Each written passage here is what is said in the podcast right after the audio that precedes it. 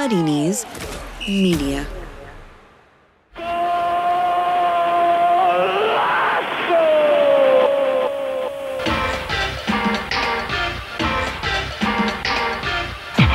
Today, football's greatest ever hometown hero, a man with brains in his feet, eyes in the back of his head, and a chip that could kill from 11 metres. A man who conquered the world and yet never left home. From the cucchiaio to the gubbios, from the quattro papini to the no love for the cugini. Signore e Signore, Francesco Totti.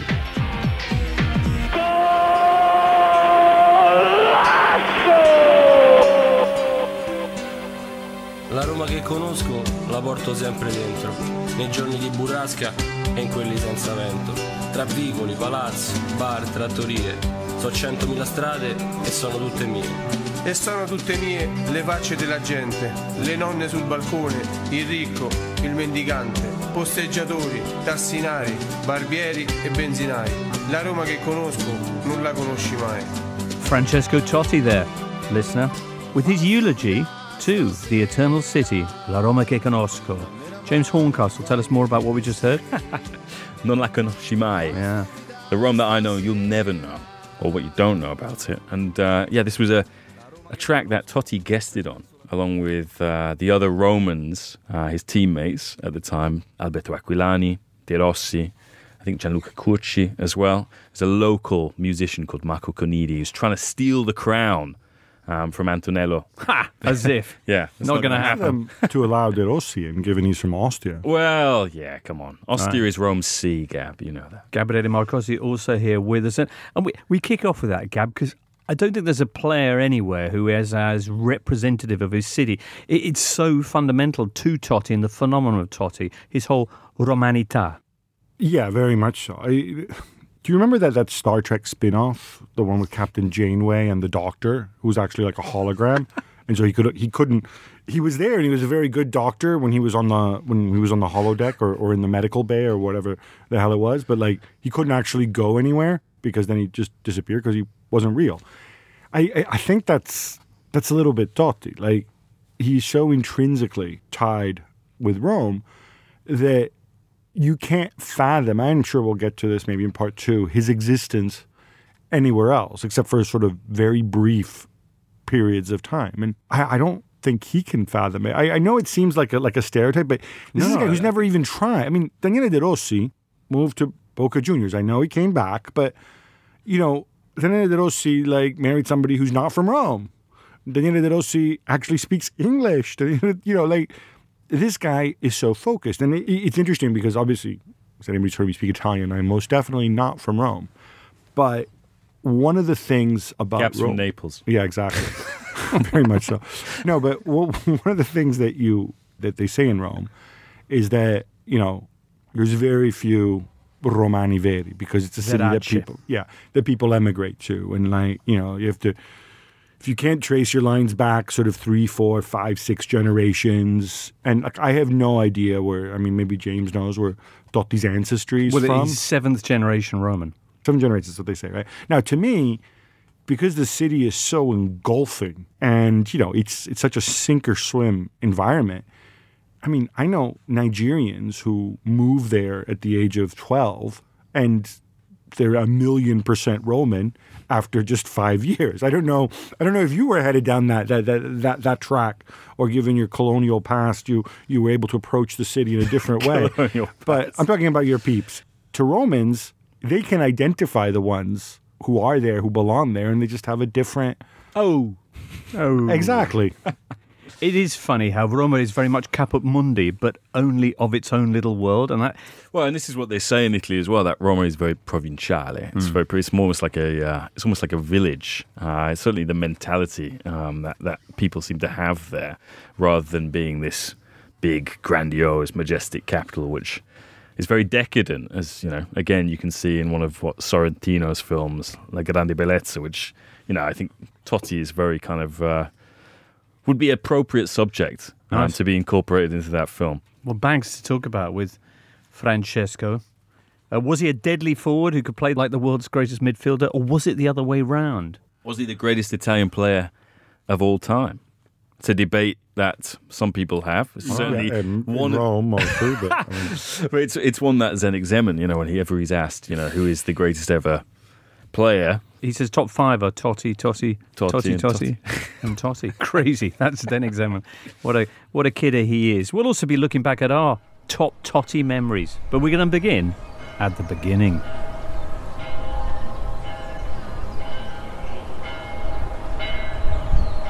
Ur Pupone, Ur Bimbo d'Oro, born 27th of September 1976 in San Giovanni, in the southern part of the city, growing up in Via Vetulonia, 18.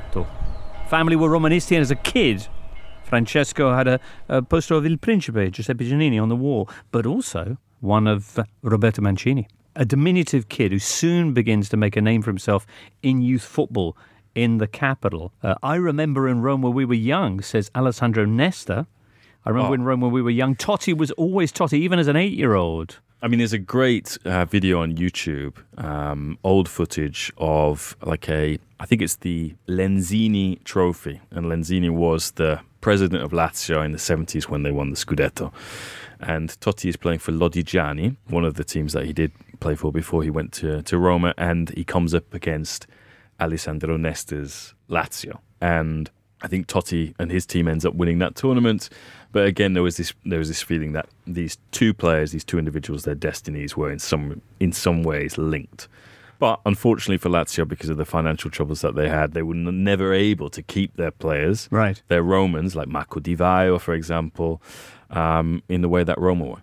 Milan were the team that came in for him first, and it was Ariedo Braida, who was what the sporting director for a long, long time, um, or this at is least even before Lodigiani. so this is it? this is before Lodigiani. He was and, at Trastevere, I think. yeah, and he he turns up at the Totti's door on, on Via Vetulonia and basically says, "We'll look after your boy. These are all the things that we can do. You know, we can set you up with work up in Milan. We can we've got schools for him. Come along. You know, this was two years I think into the Berlusconi era, and they were saying, "Look what we've done to Paolo Maldini. Would Paolo Maldini's 10. come through." Um, and they said it's too early for him to move. And Totti, as we see, even though he releases all these joke books, he doesn't seem really ill at ease on the big stage, be it on TV or be it on the football pitch. He's actually a very timid character.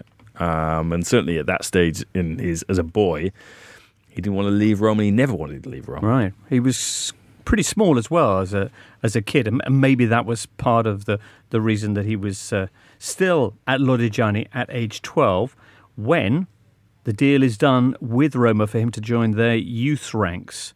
Do you know who gave him his first professional deal at Roma? Was it uh, Giannini's dad? No, it was Luciano Moggi. So, 89, age 12, he joins the Giallorossi, and it doesn't take long before he gets his first team debut, age 16, on the 28th of March, 1993. Yeah, and he's playing uh, for I can't remember which age group it was. I think it was not the Primavera, um, but maybe just slightly before that. And he is playing against Ascoli. He scores twice, gets to half time. He goes to the dressing room, and a director from Roma comes in and basically says, Get a shower. You're not going out for the second half. You're coming with us. And he gets on the bus with the first team. So, all these guys that he's kind of grown up idolizing, not just uh, Giannini, um, who, I mean, I think we've maybe said in other podcasts how important this legacy of Roman captains, not just Giannini, but Di Bartolomei, and he is idolizing, but he also uh, um, idolizes Thomas Hassler. Yeah, Tomasino Hassler. Hassler, who it's his injury actually in the, their final training session before leaving for Brescia that allows Totti to basically get a place in the first team squad. And yeah, they fly there, and all of a sudden it's the first time he says it's the first time he's left Rome aside from going to the beach, um, Which he only went like half an hour down the road anyway. Yeah, Yeah. And uh, he's staying. He's staying in a hotel with all these guys. Giannini um, basically takes him under his wing because Giannini's father, a little bit like De Rossi's father, who's involved in the youth sector, knows Totti, has spoken to his son about him, says this kid's got a lot of talent. And then he's sat on the bench during this game. And uh, well, after 83 minutes, I think Boskov turns and says, Well, it's Mihajlovic apparently who says Sinisa Mihajlovic, who was at Roma at the, time, and uh, I think uh, Ruggero Rizzitelli, Rizzi goals coming off. And Mihajlovic says, send the kid on, Vujadin Boskov. Boskov, who, I mean, the popular conception is, was kind of there, but also not there, and was happy to do whatever.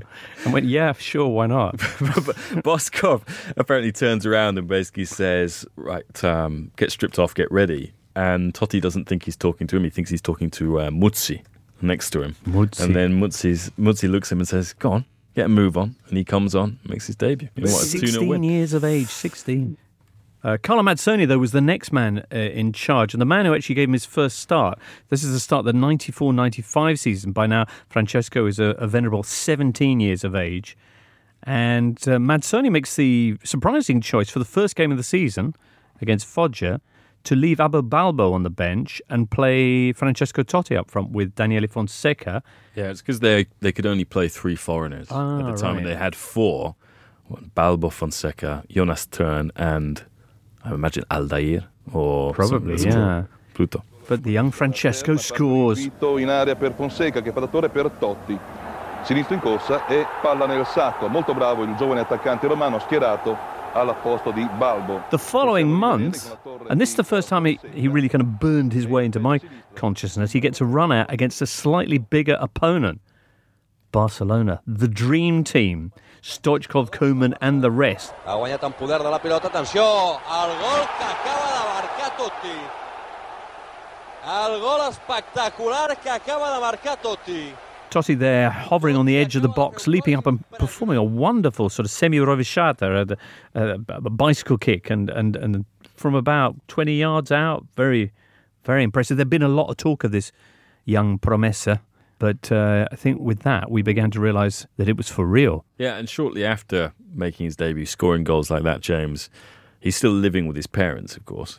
Um, and you know, there's already this kind of great enthusiasm, great sort of this guy's the next big thing, and just Roma fans keep turning up on the street and they keep taking anything that they think could be touched by Totti. So apparently they even steal like his neighbour's doormats and that sort of thing. And it's that it's at that stage where he's like, "Geez, I've got, got to get out of here." There's So a- they move. well, there was there was also like a mechanics downstairs, and apparently what they used to, what he used to do when he when he got his first check and he bought himself a Mercedes, he would basically get these clapped out cars uh, from the mechanic, like banged up Volkswagen Golfs or you know sort of Cinquecento kind of cut and shoves, and then just sort of drive around because no one would kind of ex- expect that you'd find Totti in a in a car that bad.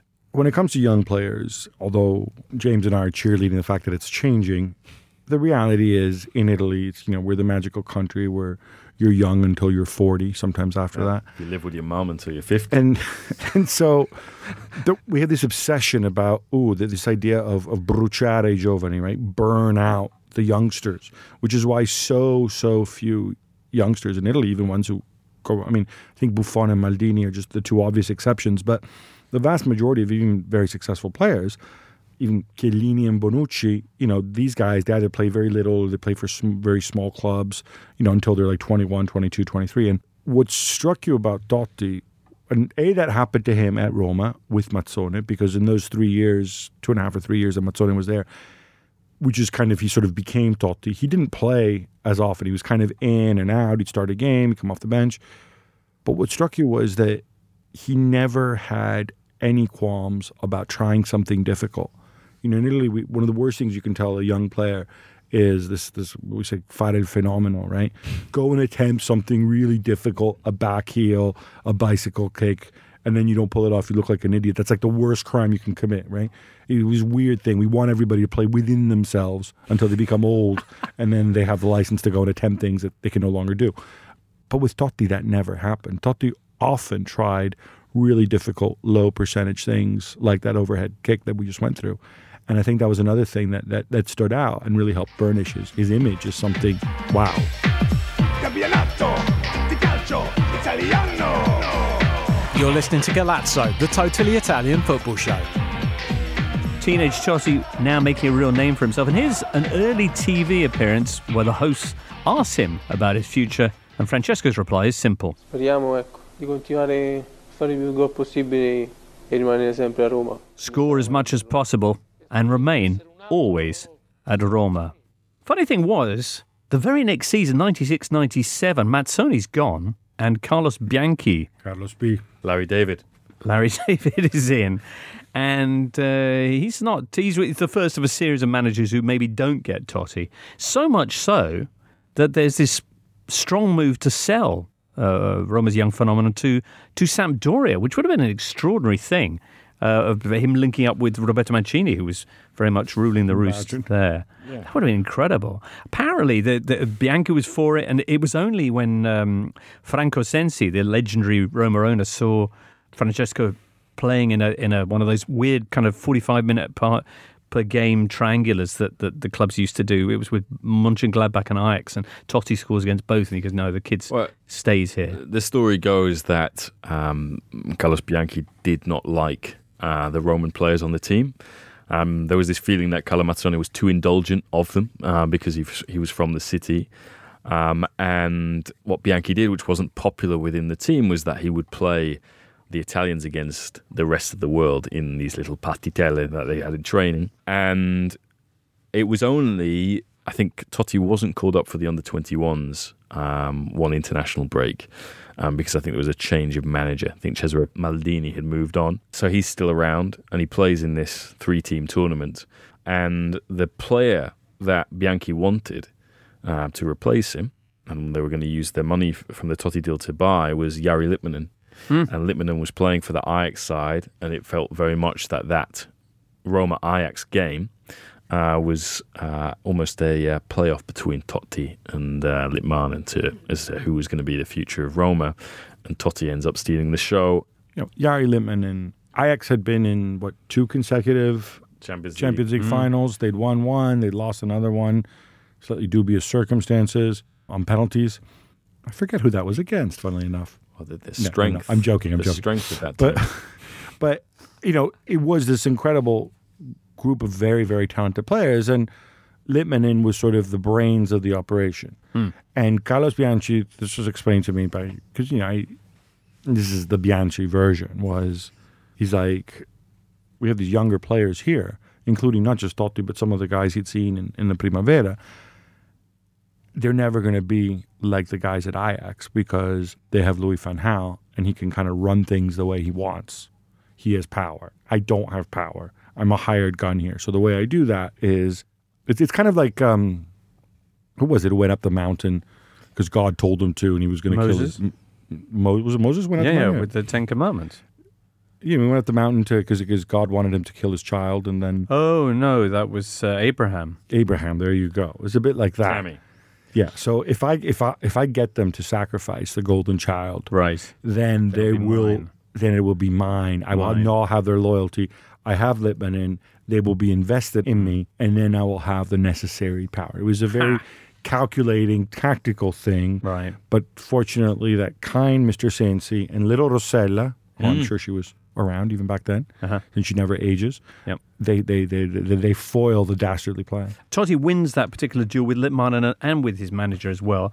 Uh, Bianchi's gone within a couple of months, and the man who takes over brings better times because it is Zdenek Zeman, his first stint with the Giallorossi, legendary Bohemian manager Zdenek Zeman. Just sacked by Lazio. Yeah. it was a genius move by Roma to hire the man who their neighbours and bitter rivals had decided wasn't good enough for them. And uh, a magical period, not wildly successful in terms of, well, actually winning things, but a, a wonderful period Certainly to be not watching. Roma. derbies. They lost every one of them. no, but the thing with uh, with with Zeman, I think when they made this decision, um, it was who is a coach who will get the most out of someone like Francesco Totti. And this is the first great period of, of, of Francesco's career at Roma. He's consistently the starter. He's now the heart of the team. Well, and also because Zeman calls him Stella all the time. He's my little star. Um, and yeah, puts him on the left side. So he's kind of away from the traffic that you get in the middle. Uh, he's certainly skillful enough to, to deal with that. And he starts scoring goals, starts playing regularly. Not scoring as many as we'd later see in his career, but certainly affecting games. Um, and I think with, with, with Zeman, there are two things. There was the physical preparation, um, which um, was militaristic, I would say. Um, and you know they would do these things where they would what, run a thousand meter ten times with very little um, rest time in between.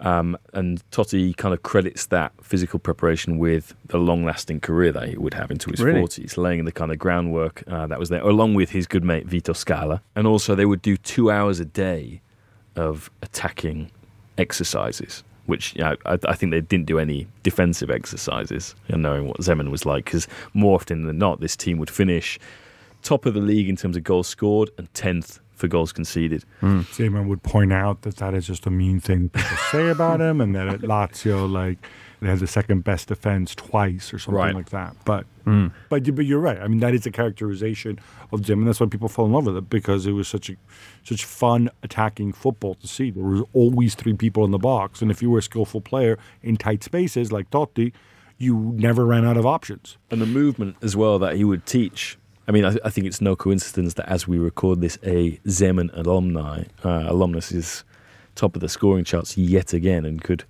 be capocannoniere for a fourth time. It's Ciro Immobile. Now, amidst all of this, there's still a slight sensation about Totti that he's a big fish in a small pond, that he's not quite the real thing. So much so that in '98, Italy's expedition to France for the World Cup, uh, th- there's no sign of him Yeah. in the squad for Which again, hindsight would say, "Whoa, this is kind of weird, right?" Because he's nearly 22 at this stage. He's obviously super talented, but remember, like I said, this is a country of old people, and on top of that, so maybe Totti Totti's not quite mature enough for the big stage. But on top of that, when it came to sort of those number 10 second striker types, obviously the big star was was supposed to be Alex Del Piero. Yeah. You had Roberto Baggio, another guy who didn't go to that World Cup, despite the fact that he was lighting it up in the Premier League, was Gianfranco Zola. So there was a lot of competition right. for places in kind of that second striker role. So I didn't that want to give him a pass for that, but So that was under Cesare Maldini. Dino Zoff takes over, and he does pick Francesco for the European Championships in 2000. And this is where Francesco really becomes an international figure. Eh, segna anche Non ci Totti. credo. Totti ha rischiato il- l'impossibile, ha beffato Van der Sar con un Mose faccio cucchiaio. Yeah, one of his most iconic moments, um, which was in that semi final uh, against uh, the Netherlands, which uh, one of the greatest uh, nil nils uh, of, of, of, of all time. And yeah, it goes to a penalty shootout. So, yeah, there There are are lots of things happen in this game. This game is worthy of Golazzo episode on its own. Right. Well, they're just briefly, they're in Amsterdam with the host nation, Netherlands. They've been down to 10 men most of the game. They're up against the Netherlands side, featuring the likes of uh, Patrick Kluivert, Dennis Bergkamp, Edwin van der Sar. It reaches penalties. Di Biagio and Pessotto score for Italy. De Boer, Frank De Boer and Jaap Stam miss theirs. And up next comes Francesco Totti. And for context, um, Italy had been knocked out of what the last three World Cups on penalties. On So Ligori, that's true. This is a big moment that Francesco decides that he's going to chip the goalkeeper. And that goalkeeper is one of the biggest, tallest goalkeepers around. It's Edwin van der Sar. Yeah, he doesn't know he decides he's going to do it. He tells Pirlo, Yeah. I'm going to go and He- chip this And guy." everyone's like, no, no, no. Well, again, I think everybody's who's on that team had uh, stories to tell about it. I mean, I think the, I mean, the version I heard from Maldini, as I recall, was he's like, you know, he does the "Moglie faccio il cucchiaio," and Maldini's like, ha ha ha ha ha. He's like, smart. He's like laughing, and then like. He's like, like in a movie, like my expression changes and say, like, no, this idiot's really going to go and do it. Why the hell do we do we call these people up from Roma to the national team? Why the hell is he here? You know, and um, but that's okay because He solid. scores. He scores. Yeah. He scores, and Italy goes through to the final, where he's man of the match. He helps Sets up what should have been Del Vecchio's a winner. wonderful back heel, no, for Pessotto, who then puts it through to Del Vecchio. And didn't the other one too, right? The? Del Piero chance. oh, sorry, it was Del Piero. Yeah. Yeah, he. I mean, they lose the final, and it's all Del Piero's fault because I think there's at least two gilt-edged chances that he serves up for ADP. Yeah, and uh, I think if uh, they win this uh, tournament, um, there's a strong case for Totti to win the Ballon d'Or um, that year because ultimately the guy who does win it is Luis Figo, who'd gone out in the semi-finals. He just moved to Real Madrid um, as well, um, and it didn't feel that there was a natural kind of outstanding candidate. And given this is, I think, Totti's best uh, tournament performance, um, and it was going into uh, what would be the biggest year of his career, Right. At least in terms of the success that he had always wanted. Um, there's certainly a feeling that he could have could have got the Ballon d'Or, which I think on the balance of his career he probably deserved. And again, this this folds into the narrative about Totti that had he moved to a Real Madrid when he had the opportunity, had he played regular Champions League football, had he Mm. been part of teams that Had he also not spat in Christian Poulsen's face? well, I think all that stuff has a bearing. But you're right. he certainly had the talent to be a Ballon d'Or winner. I Mm. don't think that's That is Beyond beyond, question. Yeah. So he'd missed out on that European title, but the following season, the title does arrive. Quanto sei bella Roma quando sera, quando la luna si specchia dentro il fontanone. Rome's official bard there, uh, Antonello Venditti with Roma Capoccia. And it's such a particular city, this. A lot of places feel that winning a title in their hometown is harder than anywhere else. You know, one title here is worth 10 somewhere else. But it is true, Capello's spoken about this, that it is an unbelievably hard place to work and get consistent success from your team. Now, going into the 2000 2001 season, circumstances weren't easy for the Giallorossi. Their neighbours Lazio had just won the title under Eriksson. for the first time since '74. And Roma's hopes of repeating their last title, which was back in 83, how, how good did they look? Well, I mean, this was now Capello's second year. Um, Capello, you don't appoint Capello to finish second, or where did they finish in their first year? Gab under him. Were they, were they like six? I think it was they were six. Very yeah. disappointing. Um, and uh, they come back from uh, the Euros, the internationals like uh, Totti and Tommasi, and they go out the Coppa Italia to Atalanta straight away. And awaiting them at the training ground, Trigoria is um, such a mob of ultras, really, uh, 4,000. And the players uh, at that time, the walls of Trigoria weren't all that high. Um, you could get over them, throw things over them, fish. They threw fish at the team. they waved mops, secchione, and, and they threw fish at the team. Apparently, Cafu tried to drive out and then basically couldn't get out and then had to back in. And when he backed in, his car, I mean, his car looked very different um, to, Right. to when it had uh, when he he'd got into it, dented, been kicked to bits. You know, What what a team that was. So Cafu was there uh, with Vincent Candela. Walter Samuel had just arrived. Wall. The wall. Yeah. You had the Puma, Emerson. You And had. by the way, yeah. younger listeners, this was good Emerson. This was like Bayer Leverkusen all over the pitch. Yeah, not Middlesbrough Emerson. Emerson. Right. Well, yeah, not just that, not a different guy, but also not the bad Emerson that we saw at the end of his career. Right. couldn't get around the pitch. Okay, there was another guy that arrived. Batigol. Yes. And I've probably told the story before of how he arrived. What the way that the fans tricked. Uh, the way Franco Baldini and Fabio Capello tricked Franco Sensi. sorry, yeah, them. Yeah. Yeah, you have, but go on briefly again. So basically, they, they they became convinced that Montella needed somebody needed somebody to light a fire under his rear end for him to score regularly, and that they needed another center forward, and they needed somebody big and strong, and that Del Vecchio couldn't hit the side of a barn. So we need to sign Batistuta, who of course was the god of Florence at the time. Um, Fiorentina obviously wouldn't sell; they wanted stupid money. Sensi was like the president was like, "This is too much even for me," and so Capello and Baldini they go out to dinner with the editor in chief of Corriere dello Sport, which is Rome's sports daily, and they say like, "Look, Better times for Corriere dello Sport. yeah, we're gonna we're gonna sign him, and it's all down to Franco Sensi." And in his recollection, he says, "Oh, is that really true?" He's like, "No, just we want you to write that, and then maybe it'll come true." And we're very, very close. So then the next morning, it's like a front page splash uh, in uh, in Corriere dello Sport, and all of a sudden there's a murmur around the city. Baldini talks about how he's in the shower and he looks out the window and he can hear like something's different in the air, and he looks out and there's all these people standing by the newsagent pointing, and then they start chanting Franco Sensi's name. And the whole thing becomes really weird. And Sensi wakes up and he's like, "What the hell? Like, what am I? Am I doing this?" And you know, all these people are beaming. They all love him so much. And he says, "All right, let's do it." Um, Then, of course, leaving Roma into a big pile of debt and Jim Pallotta and all the stuff that would happen afterwards. But, you know, it was, it was fun while it lasted. Yeah. and uh, boy, it was fun. It took them all the way to their third ever title. A, a wonderful season. You had uh, Montella and uh, Totti and Batigol up front.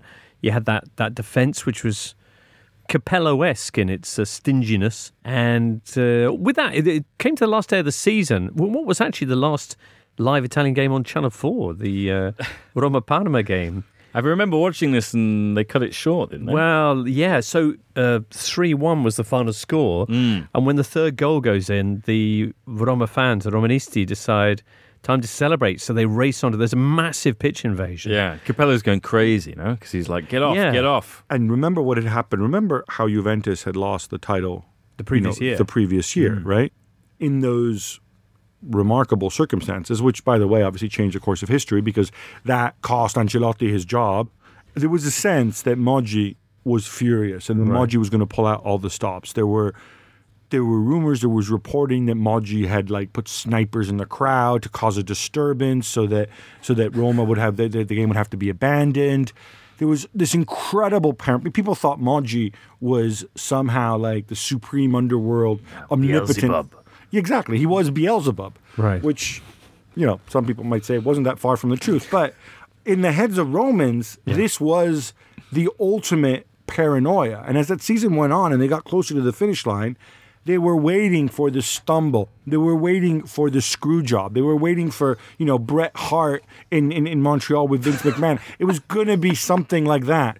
But obviously, What what reference? That's a, re- that's a wrestling that's a reference. professional Okay, wrestling. right, yeah. Um, but then it never happened, and it was so surreal. I mean, I guess Buffon was the was the goalkeeper. Yeah, right? he Well, was. He was. Yeah. Did you notice what Buffon was wearing at the end of the game? Nothing. It was in Mutande, probably. Yeah, it? well, because because somebody ripped off his shirt. Yeah, everybody. I mean, the the, the place was. But again, uh, one of the other things playing on, on Romanisti minds was the fact that you look at that Parma team. It had Diego Fuser, Marco Di Vaio, Matías Almeyda, or Laziali. It was going to be the ultimate beffa. Yeah, absolutely. Uh, and instead, no, it does. And th- one of the great stories Totti tells about this uh, this game is that usually the bus from Trigoria to the Olimpico it takes a long, long time because you know one of the things that's famous about Rome is the traffic jams. In fact, in that store, in that song that we had at the top of the show, one of the lines is that yes, there are traffic jams, but one of the great things about it is that whilst you're stuck in traffic, you get to see something like St. Peter's. But he says that on that day, it took them 20 minutes in the bus to get from Trigoria to the Olimpico. Why? Because the entire city was at the Stadio Olimpico. My word. And the gates had been opened early. This is a classic kind of trope of Italian football. The gates are open early. People have been there for eight hours. Boiling. Yeah. Boiling under that hot Roman sun. And it all pays off. Totti actually opens the scoring. Adesso la palla è per lui, Candelà all'indietro. Totti, Totti per il vantaggio della Roma, Francesco Totti, diciannovesimo del primo tempo. Francesco Totti per il vantaggio della Roma, 1-0. 3 1 it finishes, and Roma are champions. They, they have an extraordinary run after this. They are second in six of the next nine seasons. They're just always there or thereabouts, usually behind Inter. First, Roberto Mancini's Inter, and then that man's Inter, Jose Mourinho's uh, Yeah. treble winning Inter. But and I um, point out, hmm. um, of the big Italian clubs, they're the only ones who are untouched by Calciopoli.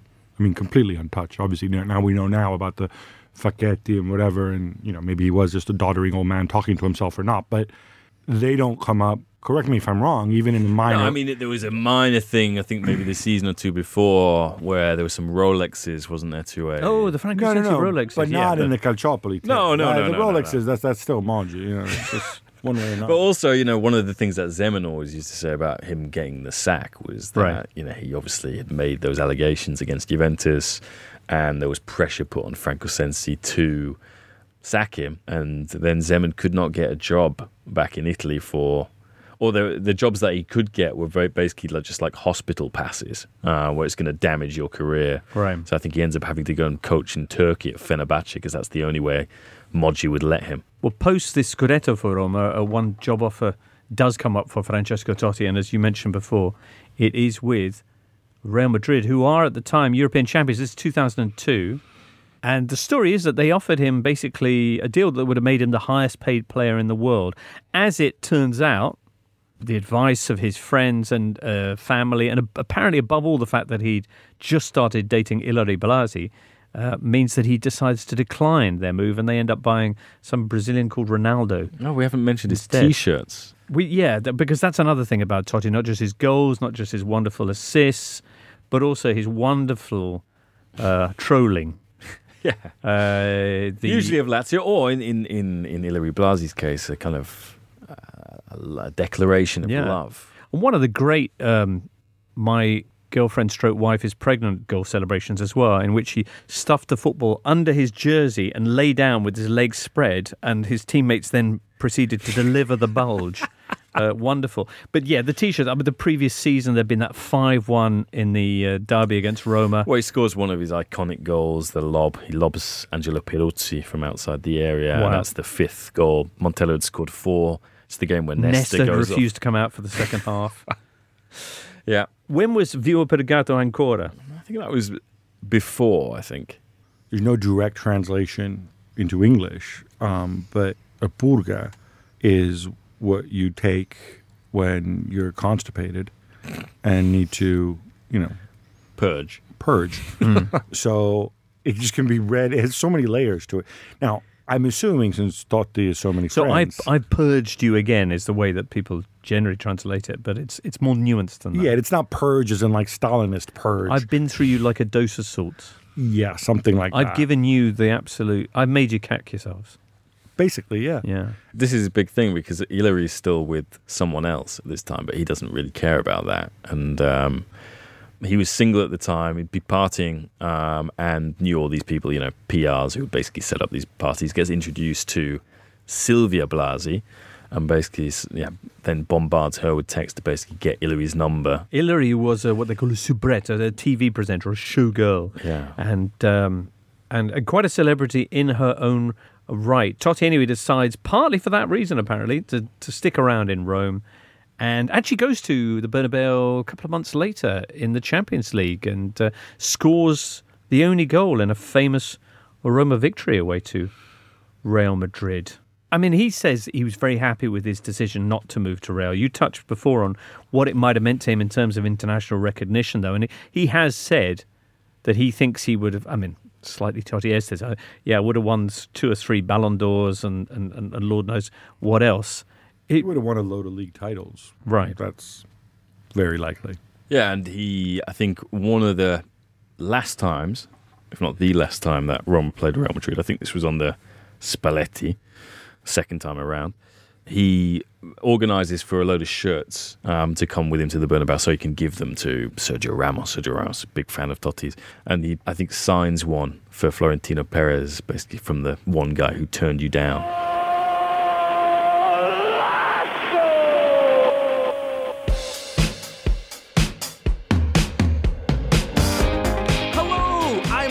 Andrew host of the Totally Scottish Football Show. And if you like football, you're gonna love Scottish football. It's not all just Stevie G and Scott Brown up here.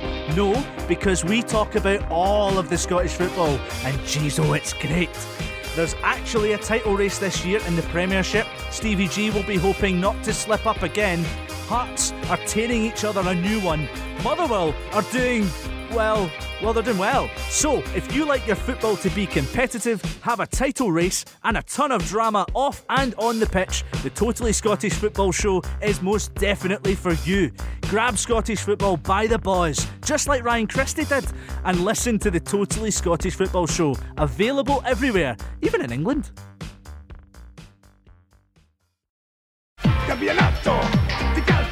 Italiano. You're listening to Golazzo, the totally Italian football show. After turning down that move to one of the biggest stages a footballer can play on, the following years then see Totti's reputation rather than growing internationally, actually taking one or two knocks. And the reason was his performances with the Italian national side. 2002, the disastrous World Cup, which ends, of course, Byron Moreno giving Totti a red for, for diving in the match against South Korea.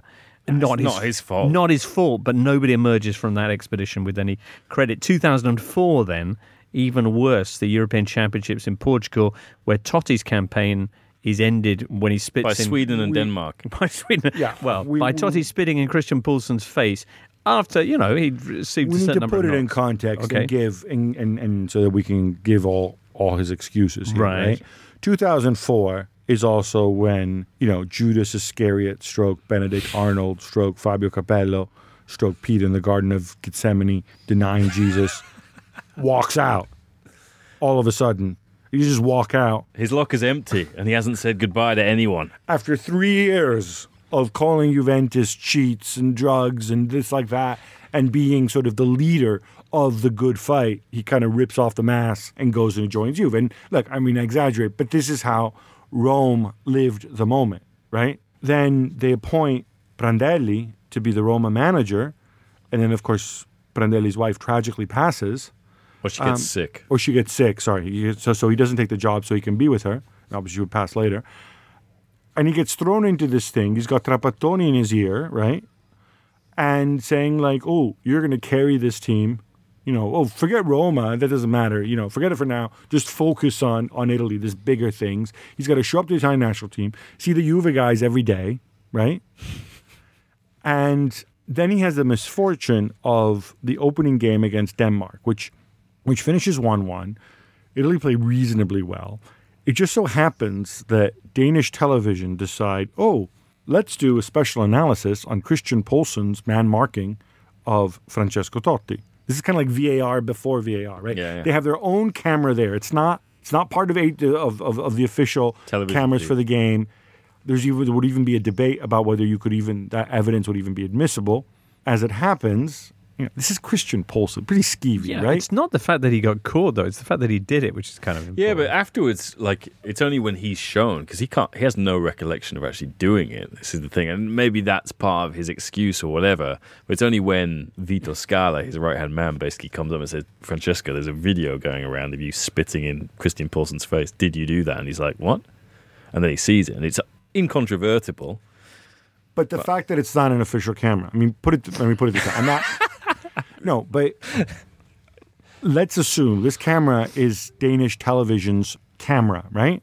If that camera also picks up Poulsen making faces at him and picking his nose and throwing boogers at Totti and whatever, they're not going to share that. Right. They only share the part. Do you know what I'm saying? It's like I the do Zapruder understand what you're saying, right? You the don't- fact is, though, that that uh, evidence is used to ban. But look at the representation he gets for himself. Do you remember this? Giulia he gets Bongiorno. Giulia Bongiorno, who defended Andreotti Wow. Yeah. In the mafia trials. Uh, Successfully, more successfully.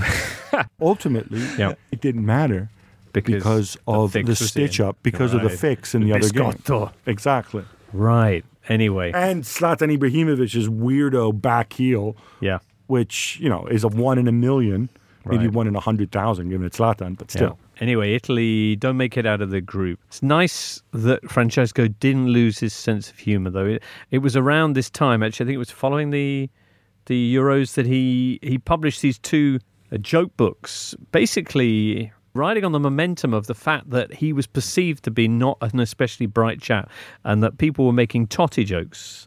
Um, and he basically collected them together, or his people collected them together, and he published them. As in, have you heard the latest from Totti? And all the proceeds going to charity, and it raised a lot of money. Uh, one or two choice examples for you. Uh, what were the three hardest school years for Totti? Class one in elementary school. Uh, Totti tries to finish a jigsaw puzzle. Uh, it takes him almost four months. He turns the box over. It says from two to three years. He says, "Ah, so I'm a genius." and, These are all the kind of corny jokes, Yeah. like in a different context, you know, like I they used mean, to call even- like Irish Yeah, there's jokes, actually- you put they- Totti the in there, video. is video's genius. Because The even if you don't so understand Italian, you, you, you, it, the laughing is contagious. Like with So Del this was done at I think uh, Borghesiana, Okay. as far as I can tell. Maybe it was Coverciano, but it was with the Italian national team. Mm. And basically, they, they they do a TV special uh, where they get uh, Totti and his Italy teammates to enact or recount some of these jokes. Only they just can't. Del Piero it's completely loses. Delvecchio is the other one where. Where Totti's beginning this joke, which is, "Do you know my grandfather is dead?" And every time he says it, Delvecchio just dissolves. Lo sai che mio nonno è morto...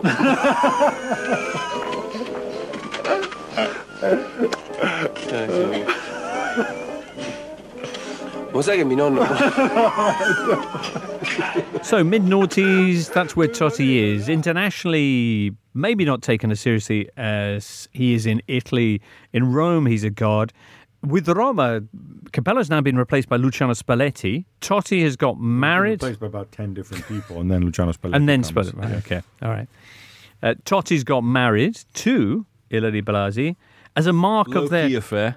yeah, as a mark of their collective celebrity. The ceremony at the Basilica of Santa Maria is televised live, and it's a it's a it's a full of. I mean, Yeah, so if you go to Rome and you'll see Piazza Venezia with the wedding cake, and then just what round the back Campidoglio, and there's the stairs going up to the the wedding. It really gives you a kind of sense of how kind of central and how kind of big this event was. All right. which is broadcast live on Sky right with the proceeds going to charity. again. Yeah, but a kind of uh, Cheryl Cole Ashley Cole affair. And on the field, something interesting has happened as well. Another kind of chapter in the evolution of Francesco as a player. You talked earlier on about Zeman and his vision of Totti as this wide player. Other people had considered him a more deep lying midfield supplier.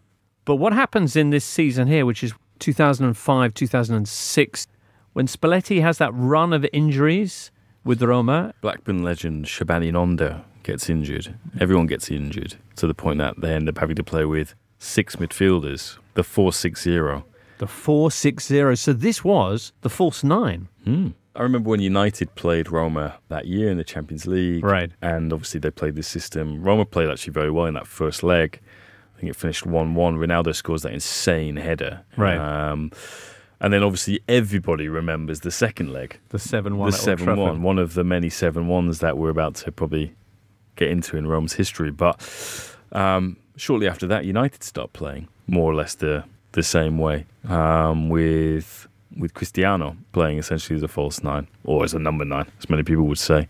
But it's, it, It catches fire across Europe, James. Insa- it didn't work for them at Old Trafford, but it's insanely successful in Serie A. They go on this winning streak of 11 straight victories uh, under Spalletti. What, what, what made Roma's version different? And when people talk about false nine, Mm. you're essentially talking about four three three, and you're talking about a center forward who drops, and you've got attacking wingers who who converge. Right, that's kind of the the general idea, and then he takes his marker with him and opens up space, and that's fine. That's what Liverpool often do with with Firmino because you've got Salah and Mane, but Roma had Rodrigo Taddei and was it Mirko Vucinic? Um, yeah, Perrotta. And and then what Roma did was they had always had somebody breaking from midfield, usually Simone Perrotta, sometimes Daniele De Rossi, who was actually quicker back then than people remember. So it was a very different interpretation. It was a lot more sort of schematic movement based, with the one wild card being Totti, who essentially everybody adjusted. They had like three or four movements, but they were always adjusting to whatever Totti saw, whatever Totti wanted to do. A great side. I felt I, I was in Rome at the time, and I would regularly go and see that team. The alternative was uh, Delio Rossi's Lazio with Tommaso Rocchi up front. Not Right. not all that great, but that team with um, David Pizarro in front of the defense, What a player. Mexes and Chivu centre back. Max has, of course, scored a goal of the season that season. Was that that With season away at Milan? The stupid overhead. The crazy thing from Yeah. on the edge of the area on the left. Whatever that was. Right. Um, Amantino Mancini, remember the stepovers yeah. at uh, Lyon? Lyon, yeah. He also pulled off one of the, for me, one of the trademark. I don't know if it was the, it was against Leon. I don't know if it was that season, but for me, one of the Totti trademarks, which there are many, is when he retreats deep, usually in a wide area, Oh, yeah. gets the ball and he just pings it Round the corner. around the yeah. He does it in this game. This this like no look outside of the boot pass. Who I don't know even remember who who, who scored off it. I, I don't. But you have no idea how he does it. How quickly his brain registers what's going on Right. and he hits that pass because it's not a blind pass. What, what would you call the other trademark? Because when you're talking about vision, I mean, his ability to to use his uh, a backheel pass as well to uh, to Yeah, I catch think- I mean, defenses there's a, out. there's a fantastic compilation on YouTube. She's about 15 minutes long of just passes like that. Um, that that Totti does, um, and then of course cucchiaio, James. Yeah, the spoon. Yeah, But but it's interesting when Totti was playing false nine because I, I had this conversation with Capello, and I had it with Capello the year he left Real Madrid. And then he kept insisting on this about how Totti, he's like, when he was younger, obviously when, when he was, when he had him at Roma, he's like, well, I had I had Batistuta and Montella, so obviously he had to play somewhere else. But he's like, Totti should only play as a center forward now because Totti always hits the target. And this is before data and analytics and stuff. And it's true. He was one of the very best strikers of the ball in terms of getting the ball on target. And he, he laid out this parallel with Cristiano. Now, obviously, there's very many differences. Cristiano's aerial ability, Cristiano's even even now is probably more athletic than like young Totti. But their ability to strike the ball and to strike the ball cleanly and make it go where they want, no matter the position, they almost always really, you know, it's never an easy save and it's almost always on target. Francesco Totti, then, at the peak of his game and Roma romping away in Serie A. However, in February of 2006, Francesco fractures his leg against Empoli.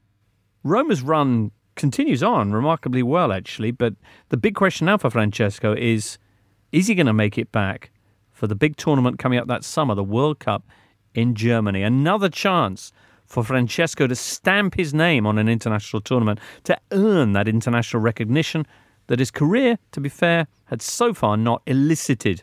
What would happen? Well, that's something we're going to be looking at in part two of our big Totally Totti show, when we'll also be discussing why Gabriele, of all of his achievements, what he did from the mid noughties from that World Cup onwards, in his 30s, with Roma in decline, with a metal plate in his leg, is almost the most impressive thing of all. Join us again then when we return in the next Golazzo for part two of the Totti story. For now, many thanks to Gabriele and James, and from all of us here, it's arrivederci. You've been listening to Golazzo, the totally Italian football show. It's a Muddy Knees Media production, and for sales and advertising, please email sales at muddykneesmedia.com. Check out our other football shows on Apple Podcasts, Spotify, Audio Boom, and everywhere else you get your audio on demand.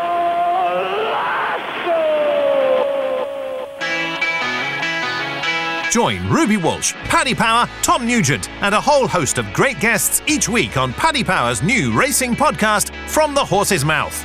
Tune in for analysis, interviews, and a bit of crack from the greatest trio since the Bee Gees. Ha, ha, ha, ha. From the horse's mouth, from the horse's mouth. Ha, ha, yeah.